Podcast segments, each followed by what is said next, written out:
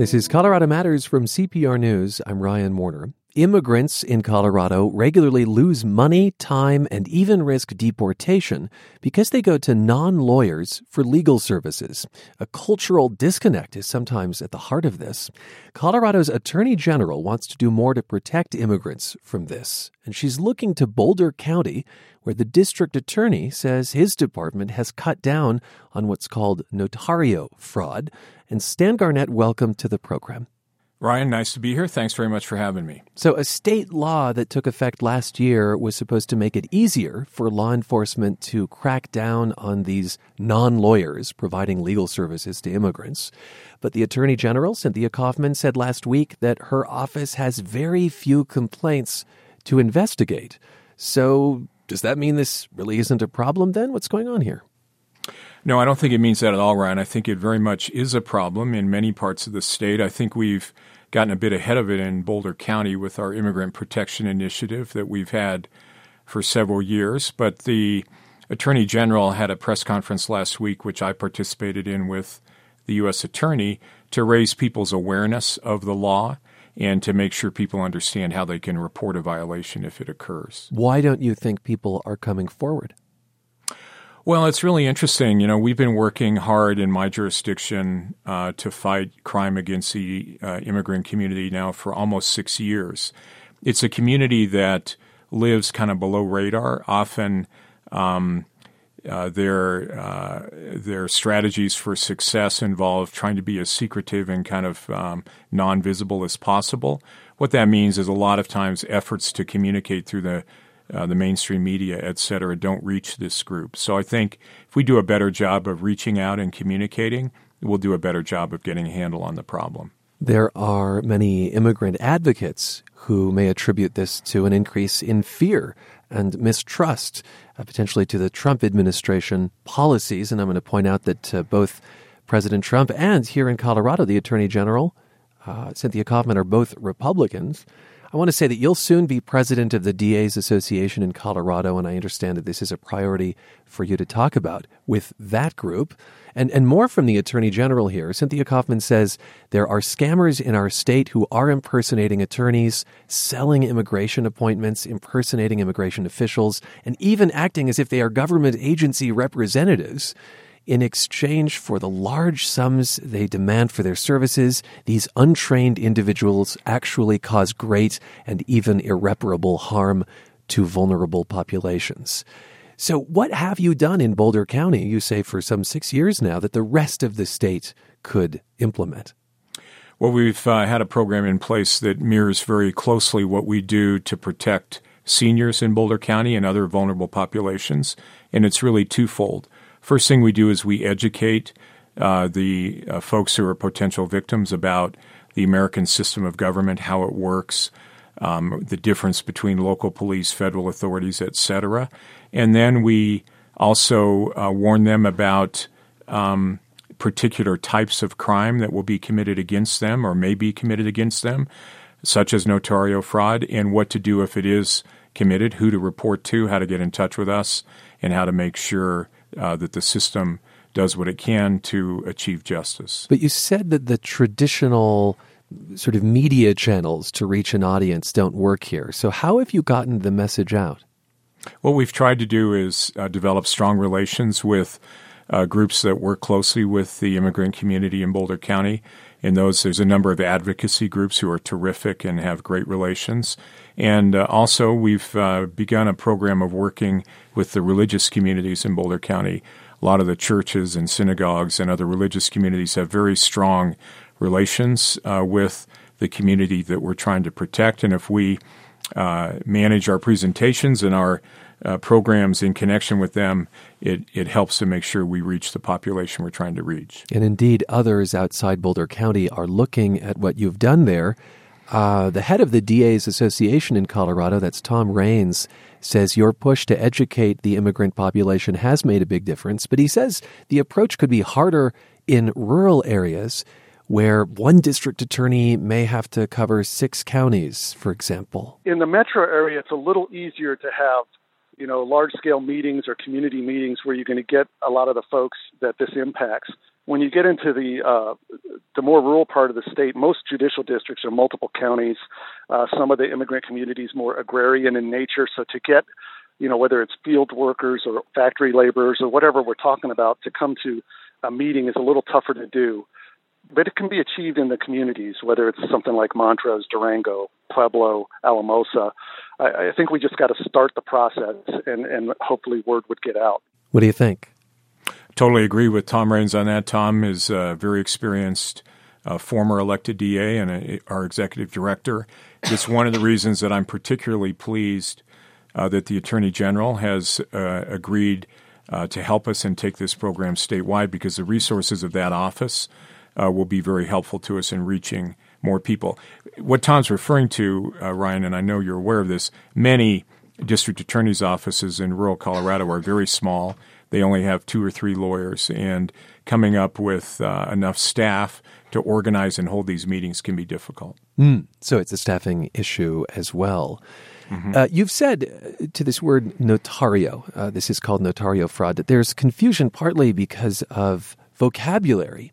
So, um, in the U.S., being a notary typically doesn't require a ton of training or expertise, and so their powers are limited. But in Latin America, in particular, notarios have much more legal authority.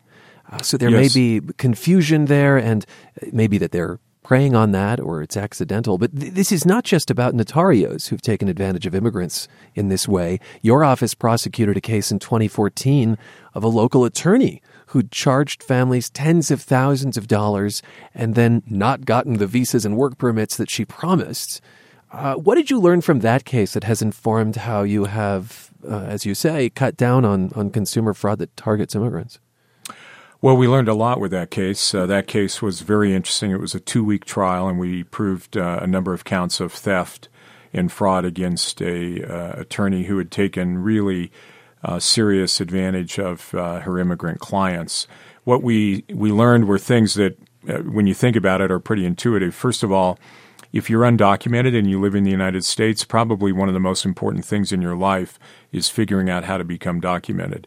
And if somebody who seems to know what they're talking about tells you that if you give them a bunch of money, uh, they will get you uh, legal status or a visa or even citizenship.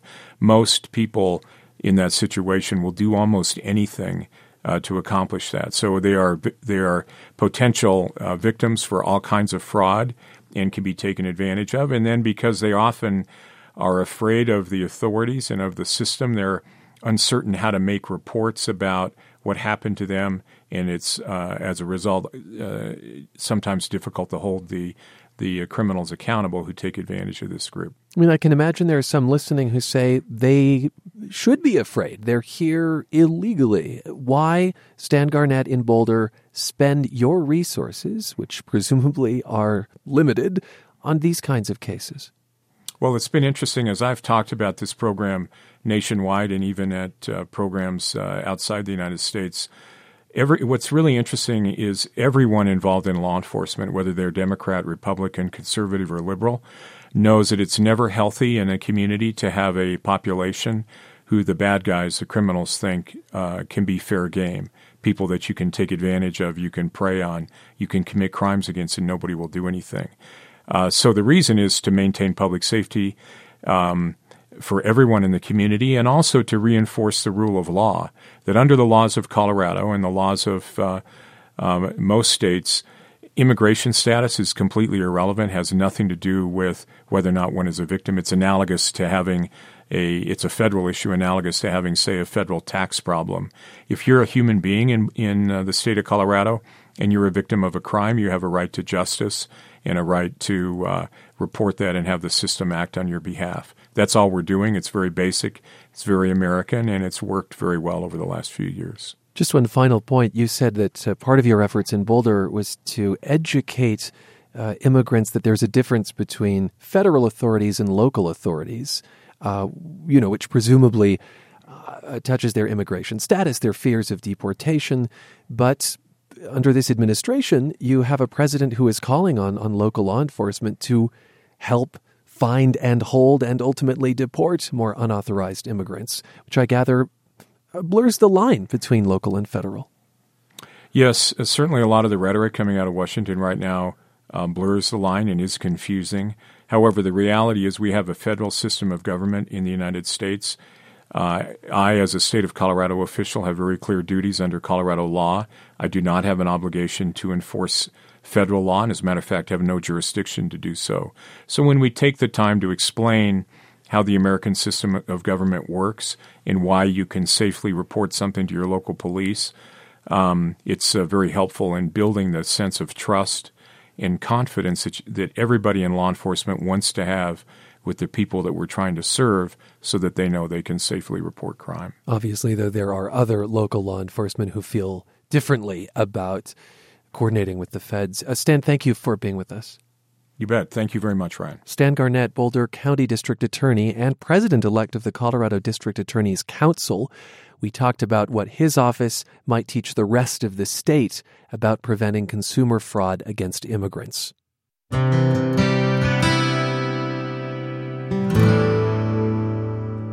One of the most prestigious literary awards is the Man Booker International Prize, and this year it went to an Israeli author, David Grossman, for his book A Horse Walks into a Bar.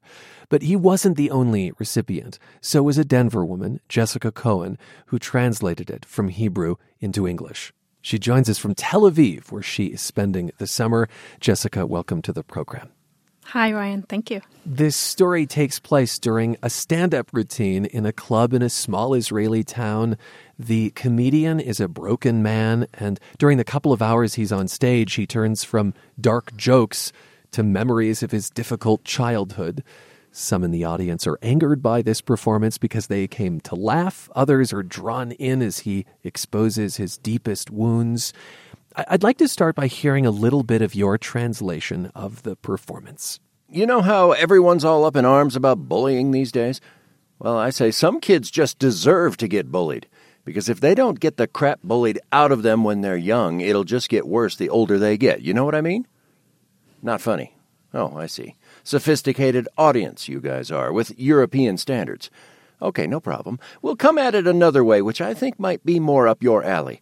Here's a little psychological analysis plus emotional insight. Me, when I was a kid, I had the most accurate scientific gauge for knowing who was popular and who wasn't.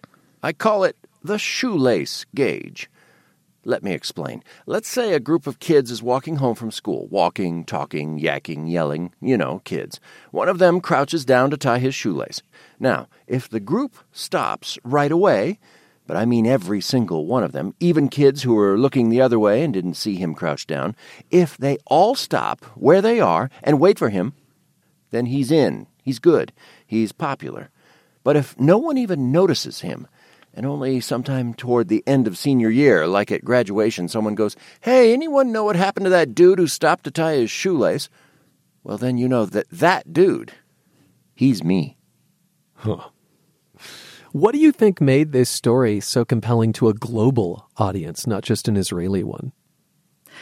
Um, well, I think that, like any really good uh, work of literature, there has to be something that's very local, something that you can visualize as a place and a, and a character, even if it's a place and a character that you're not familiar with. But at the same time, there's a layer that is universal. There is something in there that is addressing uh, just the basic human emotions that we all share and that we all struggle with, and, and relationships and love and hate and, and death and all those big words that we all try to grapple with every day. And, and I think some part of the reason that we read literature, some of us, is you know to maybe get a different perspective on how different cultures might uh, deal with those issues.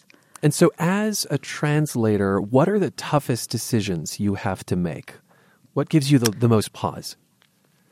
Well, um, that's a good question. There are, there are a lot of things that are difficult, and, and every work presents its own challenges. I, I think that the probably the, the overreaching challenge is to get across the author's voice or you know that might be the narrator's voice or the character's voice voice is everything in a good piece of writing mm-hmm. and you know often when i first look at a piece i think well this voice is in hebrew and how could it possibly be in english but that that's the challenge is to create a character or or a voice that English readers could hear as someone real and perhaps even imagine or remember someone they know who might sound like that, but not go too far away from the person that, that is originally there. I kind of think of it sometimes as a doppelganger. So, you ah. know, we have this Israeli character and he's very, very Israeli, but somewhere in the world he has some kind of counterpart that is speaking English, and that's what I try to find. I see. You imagine an English speaking doppelganger. Um, I think anyone who speaks more than one language is familiar with uh, having a word in one language that just doesn't exist in the other. Is that true for English and Hebrew?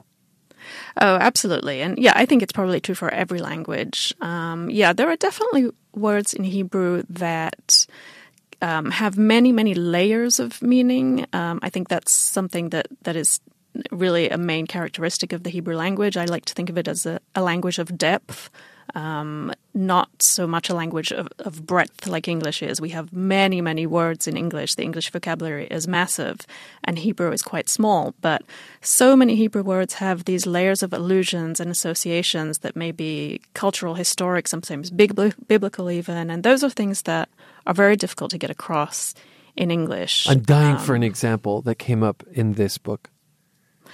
Um, well, I mean, I, I you know, specific words. Um, I'm trying to think of an example. I, there's there's something that is um, a wordplay that the comedian uses. He does a lot of puns and wordplays, and one of them is um, based on a song that was kind of a political anthem of an Israeli political party, and he does a wordplay on it. Oh and my god, that was, it would be uh, impossible to translate. It is impossible, and in fact, you know, I rarely say this. Usually, I feel like you can translate everything, but there are those few occasions when you just have to give up and say there's there's too much here. There's too much cultural, historical baggage to try and carry across into English. So that was an example of something that in consultation with the author, we, we decided to drop because, you know, I don't like to use footnotes in fiction and trying to bring in the explanation of what all of this means would just be impossible and would ruin the moment. So, so we did have to drop that. Interesting, dropped altogether. Uh, what about slang? Yeah, so a lot of slang in this book because the this comedian is um, um, like I think most stand-ups. You know, he tries to be very current in his language, and I think this particular character, he's there's a little bit of desperation about him, and one of the ways that is expressed is in his constant use of very uh, current young language, even though he himself is is not really all that young anymore. Um, so, for example, he uses a word uh, which in Hebrew is achukim, which actually comes from Arabic, like many Hebrew slang words, and it means it literally means in Arabic your brother, my brother, but it's used in Hebrew to mean buddies or pals, close friends. So I went with BFFs in English, uh, which has a yeah, it's a little bit of a different cultural weight, but I liked the way um, you know, when it when a sort of grown person in the states uses the term BFFs, there's a little whiff of desperation there. Like, look at me, I'm young and popular and current, and I know what the young people are saying, which is exactly what this character is doing. You're listening to Colorado Matters. I'm Ryan Warner, and we're speaking with Jessica Cohen of Denver, who helped translate the book A Horse Walks into a Bar by the Israeli author David Grossman. It won the Man Booker International Prize this year, and she shared in the prize for her translation from Hebrew to English. And as, as I said, Jessica, this book is uh, about a stand up comic and, and his long routine, and that means that there are a lot of jokes. And I think of jokes as particularly difficult to to translate. Is that true? They are difficult to translate, although, you know, I don't necessarily think they're more difficult than anything else. And although there are a lot of jokes in this book, it's not a funny book, mm. um, which some people might be disappointed to, to learn. Um, and so, yes, there are jokes, there, there's a lot of wordplay, which is difficult. Um, but I think what's more important here is the tone and, and what he's doing with his jokes and, and the way that you know, if you read between the lines, really he's he's he's basically having kind of a mental breakdown on stage. The jokes are are the framework, they're the format because that's what he's used to getting up and doing every night. Um, but there's really a very personal and quite painful and tragic story that he's telling about his childhood and, and his life. Earlier, you talked about the portion of the original book in Hebrew that you dropped because it, it just didn't translate. How closely do you work with an author in the translation? Um, you know, it really depends on the author and on the particular book. A, lot of times, by the time I translate a work, the author has moved on to something else, and, and many of them find it quite difficult to step back into something that, that you know, that is just not where they are anymore. Huh. But that said, I, you know, every author I've worked with has always been uh, very available for questions. I do send lists of, of terms I'm unsure about or uh, options that I have that I want to consult with, and, and they always do get back to me. Um, with David Grossman in particular, he is quite involved in the translation. Um, uh, you know, I'll send him lists of questions. We discuss certain things. Um, he doesn't necessarily, you know, go through the entire translation and comment on it. Uh, but he's definitely available and will give input when he wants to emphasize something or, you know, is unwilling for something to be dropped, and then I'll just try again and again until I get it right. It sounds like from that answer that there are sometimes words you come across in Hebrew you actually don't know. Well, once in a while that does happen. I mean, you know, I work with dictionaries and all, all translators do because sometimes a word will have more than one meaning. Often a word will have several meanings. And, you know, I like to make sure that I know exactly what the author had in mind, why he chose that particular word. So it's not necessarily that I don't know what the word means, because that's something I can usually find out. It's more about what the author had in mind when he put that word in there. Ah, it's about um, intention as opposed to the strict meaning. Exactly, intention and tone and, and emphasis. Um, and and David Grossman is an example of you know a particularly brilliant writer who can always tell me exactly why you know this word or even this comma is where it is um, and that i think i've kind of learned that that to me is the hallmark of a really good writer is that they always know exactly why they did what what they did and what they're trying to get across to the reader. He's exacting. Every comma is a choice, and you have to honor that. Uh, Jessica Cohen of Denver, the translator of A Horse Walks into a Bar, which has won the Man Booker International Prize. How did you get into this work?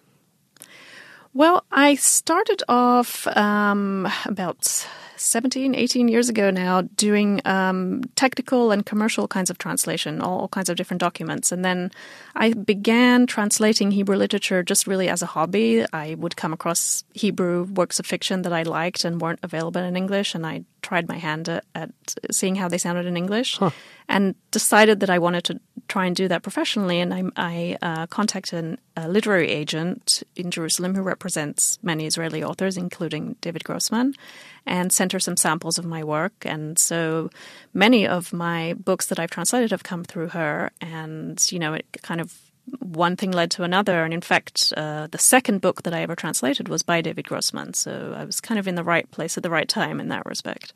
How did you learn Hebrew? Or English? Grew- I mean, what was your first language?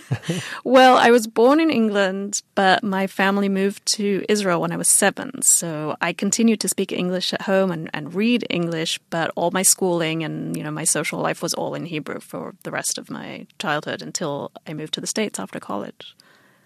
Hebrew is an ancient language, but one that has to become modern, right? It is, yeah. Hebrew is a very has a really interesting story. It was, uh, you know, it's the language of the Bible, obviously, and it was dormant. It was unspoken for thousands of years um, until um, before the establishment of the state of Israel. There was a very conscious and deliberate decision to revive Hebrew as the spoken language, um, and you know there had to be a lot of invention and a lot of ingenuity to take this ancient language and make it usable by modern society. And to this day, there is the Academy of the Hebrew Language, which has committees that sit around coming up with words that don't exist in Hebrew for, you know, these days it's usually technological things, but many, many different concepts and words uh, they will actually invent a Hebrew term for. And, you know, sometimes people do adopt it and use it, other times they're resistant, but, but that does happen. Fascinating. And so it's evolving every day. I suppose all languages are to some extent, but maybe at a faster oh, yeah. clip.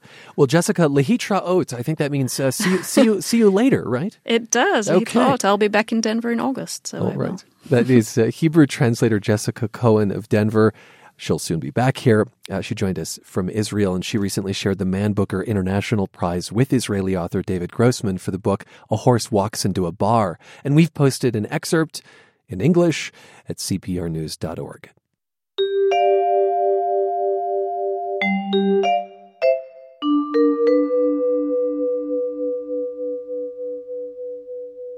Quick and cheap. It's the type of construction Derrick Velasquez says he sees a lot of in Metro Denver. Velasquez has a show up at the Museum of Contemporary Art Denver that takes on everything from so called McMansions to President Trump's gold penthouse. And welcome to the program. Thanks for having me. So, the centerpiece of this show is giant, it's elaborate, it's gold. Yes. And what, it, what is it? Uh, the, the piece uh, it's called XXXXL. Uh, it's kind of extra large, and in some ways, it's um, it's a piece that oh, that is in the oculus of the MCA Denver. There's kind of an open hole from the first floor down into the basement space. It's um, about 1,200 linear feet of uh, gold trim molding stacked on top of each other, and in a lot of ways, it's meant to mimic cornice or crown molding that you would see at a place like Versailles. Um, and normally it would be kind of above you, but instead I've kind of put it below you where the floor for the first floor becomes the ceiling for the second floor. In a way, it's a frame that frames this kind of black hole in the wall. Yeah. So the black, the, the basement floor is black, uh, which is kind of atypical of a lot of galleries uh, in museums or anywhere and normally the frame would kind of be uh, above you and there would be kind of a fresco painting of angels and the heavens and a blue sky but instead i've kind of flipped that around and turned it into uh, this black hole that you kind of look at where there is almost empty space and what are you trying to say with this and i'll say that the the frame appears gilded, but it's actually of pretty chintzy material. Yeah, so it's this foam trim molding. It's readily available. It's very stock in a lot of ways. Um, what I'm trying to kind of say with the piece itself is uh, there's a lot of faux opulence that goes along with uh, decoration. And so I'm taking this crown molding and this trim molding, and um, I'm kind of creating this facade in in this liminal space between the first floor and the second floor. I'm trying to get people to think about that.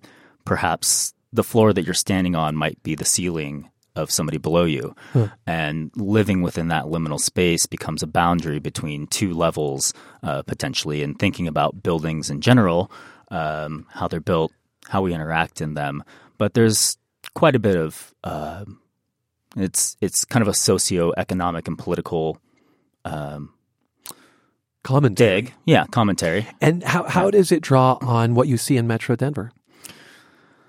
Oh, Metro Denver. I have a lot of issues with just uh, the architectural lack of styling that's going on in Metro Denver. Uh, the development that's happening within Denver is it's just boring. We have no design standards here necessarily.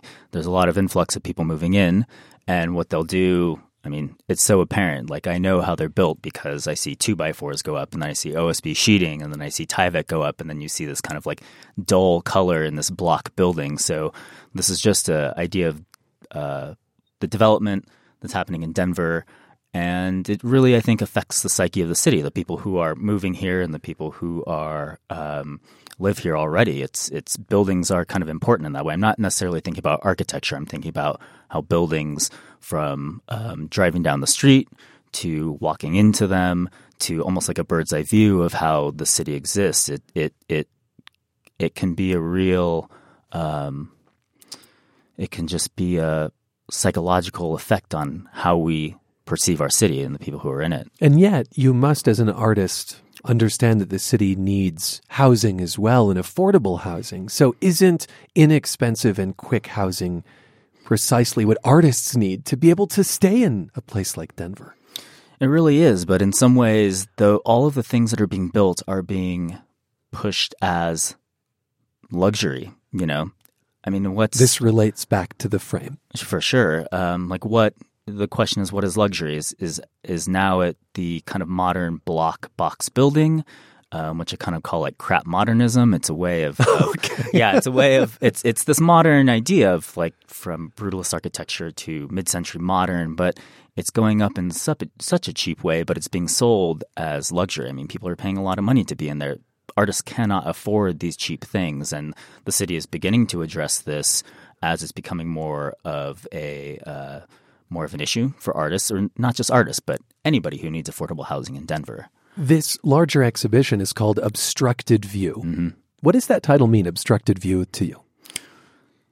It initially comes from the the title itself comes from buying uh, tickets at an event where you could uh, there'd be a column in, in your view. Oh, they give you that warning when you yeah. buy them. Like, this may be an Yeah. obstructed view of Right. you know Lady Gaga at the Pepsi Mhm. Center or something. Yeah, because there might be a column in the way, or or yeah, if you're in a theater like that, you can, you know, uh, get a less expensive ticket by doing that. Um, so having that obstructed view, uh, it- it's kind of like changing, especially at the MCA. It's this gorgeous architectural building by David Adjaye, and um, it used to be that from that rooftop you could see the entire. It was it's one of the best rooftops in Denver. Um, There's could- a little cafe up Yeah, there, and you can go outside. Mhm. And for a long time, the view was pretty expansive of the Mhm. city. Absolutely. So now there's buildings going up all around it uh, that are glass and um, apartment complexes and, and condos and stuff like that. So um, that view is being obstructed from uh, from that rooftop. So it's about that, but it's also a little bit about obfuscation and facade in a way too. Um, a lot of the things that I'm using are facade. That trim molding becomes a, a fake, empty facade of opulence when there's actually nothing behind it. And it's actually a fairly light material that floats. Um, there's also a series of photographs where I'm taking images of property lines uh, between old builds and new builds in the Highlands. Right. So you might see the old brick of maybe a Denver square and Mm-hmm. then just a peek of the home next to it, which is one of those modern things Yeah, you talk modern, about going uh, up. Yeah, new modern build, and And there's such a there's such a visual contrast when you pass them on the street. hmm Yeah, so that that series of photographs is this split. Like, I want to see what it is that separates um, those two buildings. So, in some cases, it might be um, a chain link fence with galvanized steel pipe. It might be topiary, um, but it also might be a brand new fence, which is uh, in some of the images. There's what's called a gentrification fence. Uh, it's a very standard kind of like horizontal uh, like beetle kill pine that's that's kind of like sta- uh, stacked and layered in a lot of ways, and that becomes a fence about that people put up that goes right up to the property line. So we're kind of squeezing these these buildings together. Um, and I took photographs of focused on the things that separates it, and the buildings in the background are kind of uh, a little bit out of focus. But you can definitely tell that there's a difference between the old build and the new build. Are you down on Denver right now? Down on Denver. Down as in uh, down with Den- down on Denver. I'm always a little bit optimistic. It's it's I've only been here like eight and a half years, so I'm I moved here kind of in the down of the economy, and I've seen this this growth, and it was really exciting. Um, I have a lot of optimism, but I'm also trying to do a lot of work to um, make people not down on Denver. Denver artist Derrick Velasquez, his show Obstructed View is at MCA Denver through mid August. He has a similar show opening this week, by the way, at Denver's Robischon Gallery.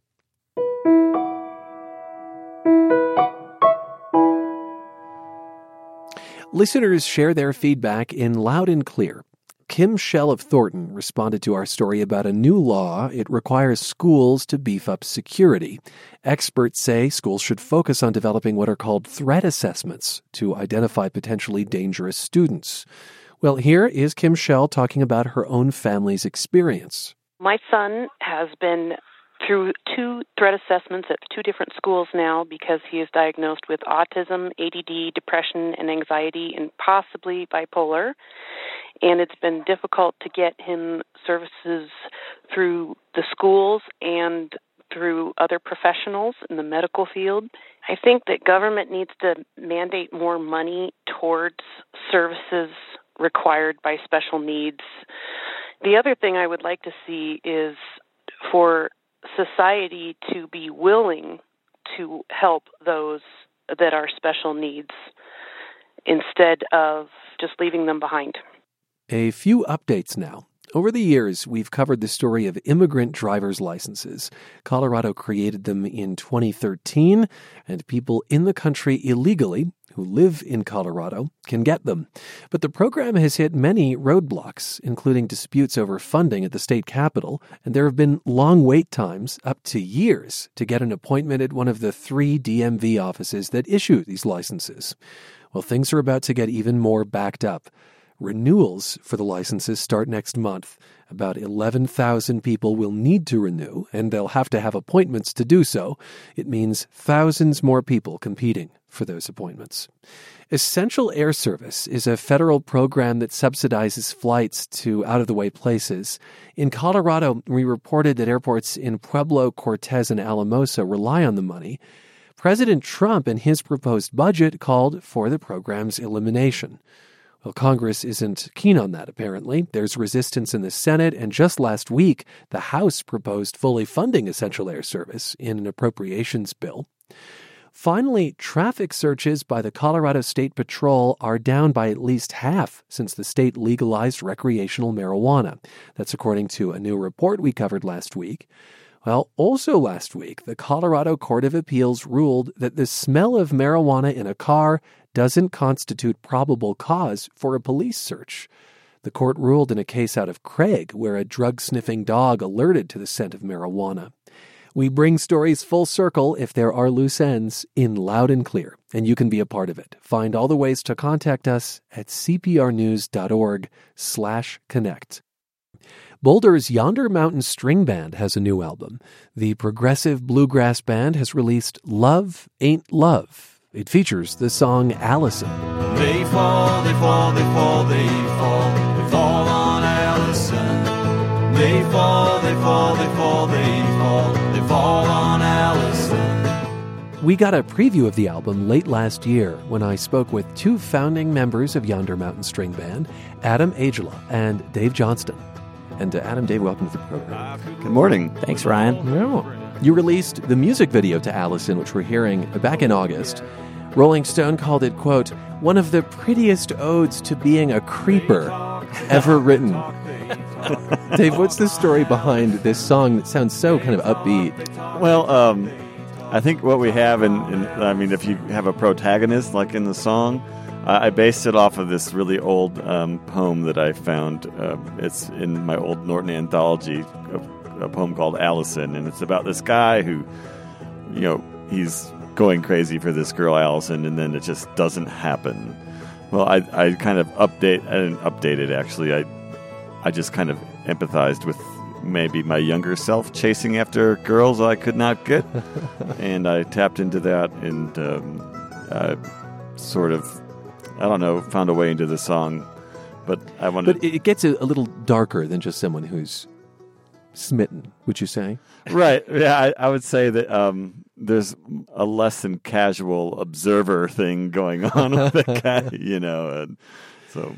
You founded the band in 1998, have released more than a dozen live and studio albums, and your most recent, Black Sheep, came out last year. It was the first album after the departure of founding member and mandolin player Jeff Austin.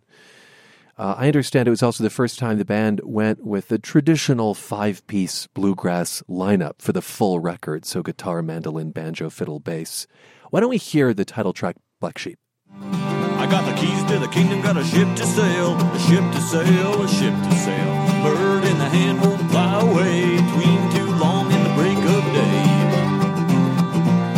sheep, black sheep, black sheep.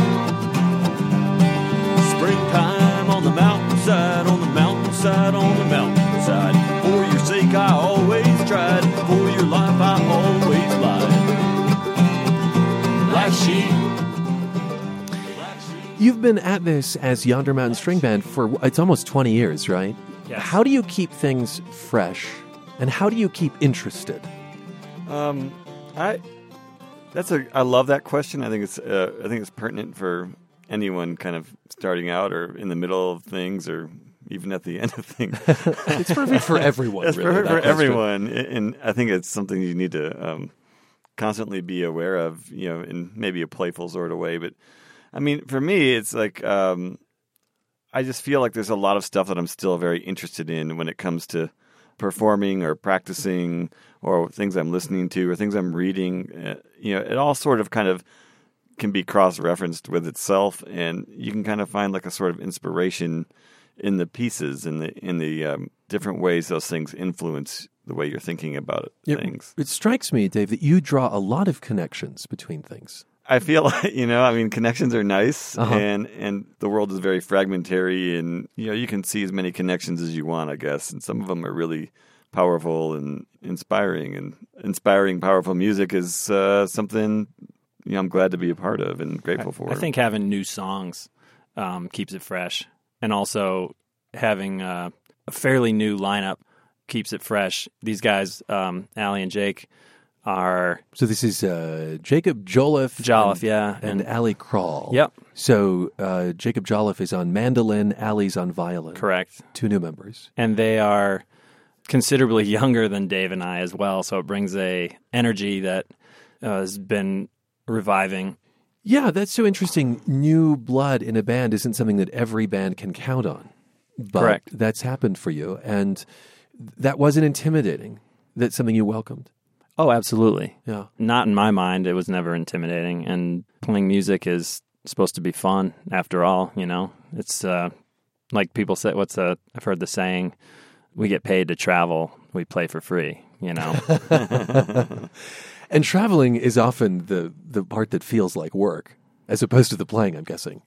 Absolutely. Uh-huh. Um, you know, I, I definitely think that the larger part of the psychological strain probably Is the traveling. yeah, it comes from traveling, being on the Nautilus. You know, Let's hear this uh, new song. It still it has to be mastered. I mean, you've really given us um, a kind of Actually, both songs, even Allison, they've we did a rough mix and a rough master for the videos. Yeah. That because for the other song, there's a video, and we've been playing "Bad Taste," the other song. We've been playing it live. I'm the dog that's waiting next to you. I'm black and white and wanting something innocent that I can bite. If you wanna kick me, kick me, and my bones already broken. Close my eyes for me to see. And it leaves a bad taste in my mouth. And it leaves a bad taste in my mouth.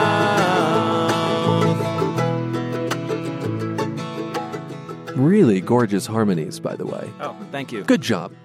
What's the song about? um, that's a good question. I, I think there's a lot of discussion in this song about like uh, what is black and white, and you know what is easy to understand, and what is entertaining, and you know, and you know who's doing the perceiving and stuff like that. I mean, I'm I'm being sort of uh, philosophical about it, I guess, but. And it leaves a bad taste in my mouth. And it leaves a bad taste in my mouth. And it leaves a bad taste in my mouth.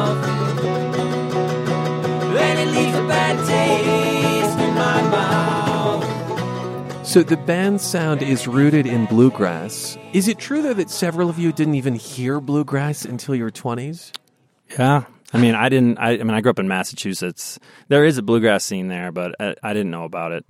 I grew up with classic rock for the most part, so it was uh, one of those things for me. I got into um, bluegrass via "Old in the Way" and the Grateful Dead. You know, because someone was like, "Hey, you know, Jerry Garcia used to play banjo, really?" And check out the band, and um, kind of got into it that way. It was, you know, obviously before streaming music and even listening stations and CD shops and record stores. So it was kind of like a uh, the way that I was able to learn bluegrass was mostly from people who had existing albums and would say make a mixtape or something. I learned a lot of stuff from Dave when the band first started. Yeah, Dave, when were you exposed to bluegrass first? Well, I was in I was in college as well. Um, I had a roommate. His name's John Sampson, and his dad was part of kind of like the bluegrass scene in, in Chicago. And um, he came down one year with a banjo to the dorms, and I picked up John's banjo, and it- since it's an open tuning, it's easy to make music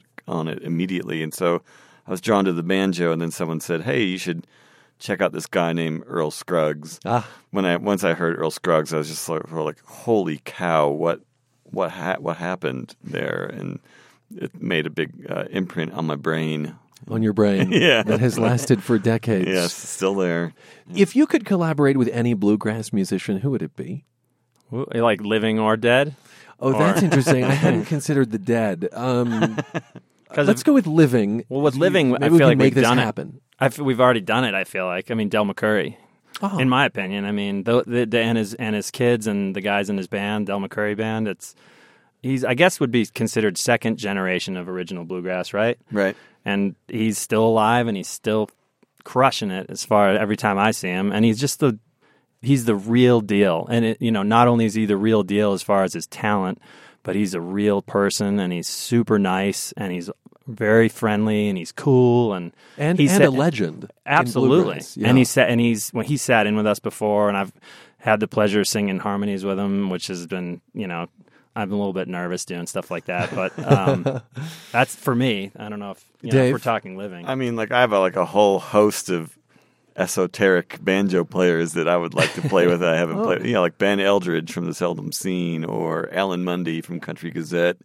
Those are two guys that I love their banjo picking, and I haven't gotten to play with yet. So that's two right off the top of my head. Well, how about one last song before we say goodbye? This is from the 2015 release Black Sheep, and the tune I think is called Annalie, correct? oh, cool. Yeah, Yeah. sure. Here we go. Yeah. All right. Annalie woke up every morning at the crack of dawn to the screaming inside her head. And it was always worse than it really was. And she could ruin things for everyone. Annalie checked out every morning soon as she got up. Sometimes she changed her clothes, but she never looked as good as she thought she did, and it never was the way she said it was at all. Adam Aijala and Dave Johnston are members of the Boulder progressive bluegrass group Yonder Mountain String Band. Their new album is called Love Ain't Love. We got a preview last year. That's Colorado Matters for today from CPR News. Thanks for spending time with us. I'm Ryan Warner. Yeah, everyone knows you were kind. But she was never home when she said she'd be, of course, home to her was just was just some other.